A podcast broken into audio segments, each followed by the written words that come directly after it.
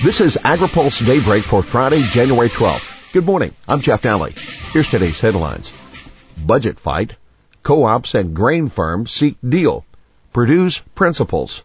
PRIA pessimism and Patagonia shame. Lawmakers struggling toward a budget deal. Congress is heading toward another funding deadline one week from today, still trying to settle a host of major issues. Lawmakers say they're making progress on agreeing on higher spending limits for defense and non-defense spending. A bipartisan group of lawmakers said yesterday that they'd reached an agreement on an immigration set of issues, but it's not clear whether it would pass the Senate or if it would get President Trump's support.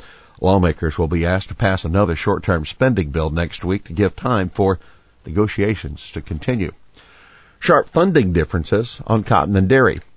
As we've been reporting, there are a number of critical agriculture issues likely to be attached to the final budget agreement if deals can be worked out. They include assistance for cotton and dairy provisions, but lawmakers have yet to settle sharp differences between the House and the Senate. House Agriculture Chairman Mike Conaway tells AgriPulse he's desperately trying to defend the House passed provisions for cotton, which would make the commodity eligible for the price loss coverage program. The provisions would be fully paid for and would essentially take the cotton issue off the table before Congress considers a new farm bill.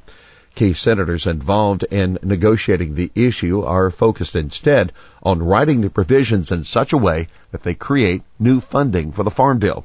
That means cotton growers wouldn't get the complete fix the House would provide. Moreover, the ranking Democrat on the Senate Agriculture Committee, Debbie Stabenow, objects to the House plan to use savings from the food stamp program to help pay for assistance to farmers.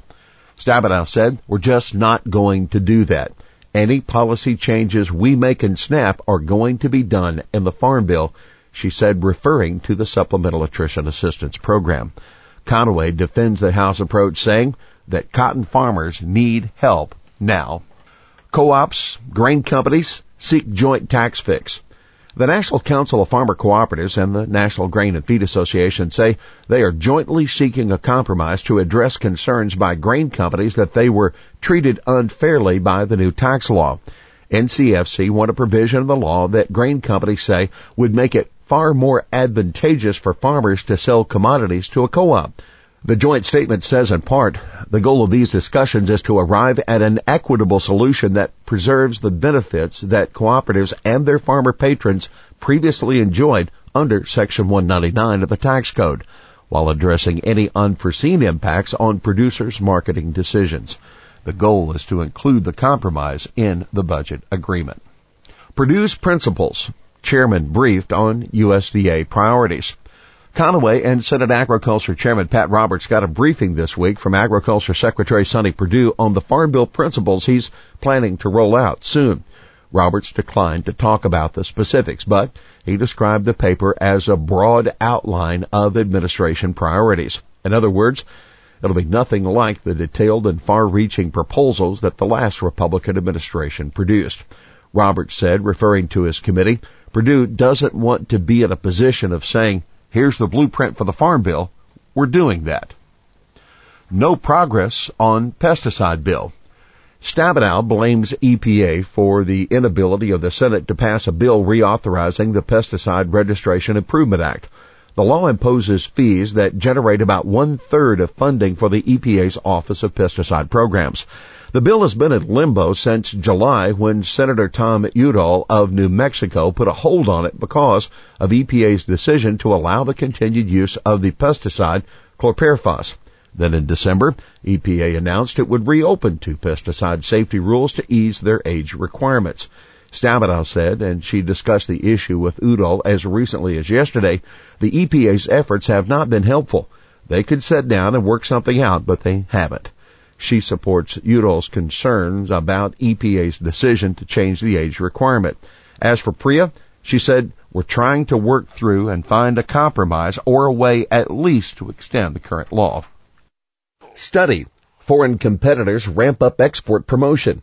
The European Union, New Zealand, and Australia are all spending more on promotion of farm products. But the U.S. effort, led by the USDA's Foreign Agriculture Service, actually may be more effective. That's according to an industry commission study.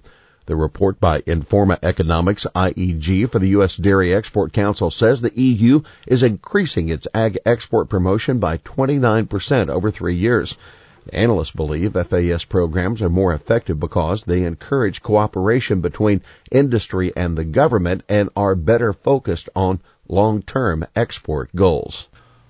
Myanmar, also known as Burma, imported 35,700 metric tons of distillers dried grains in the 16-17 marketing year.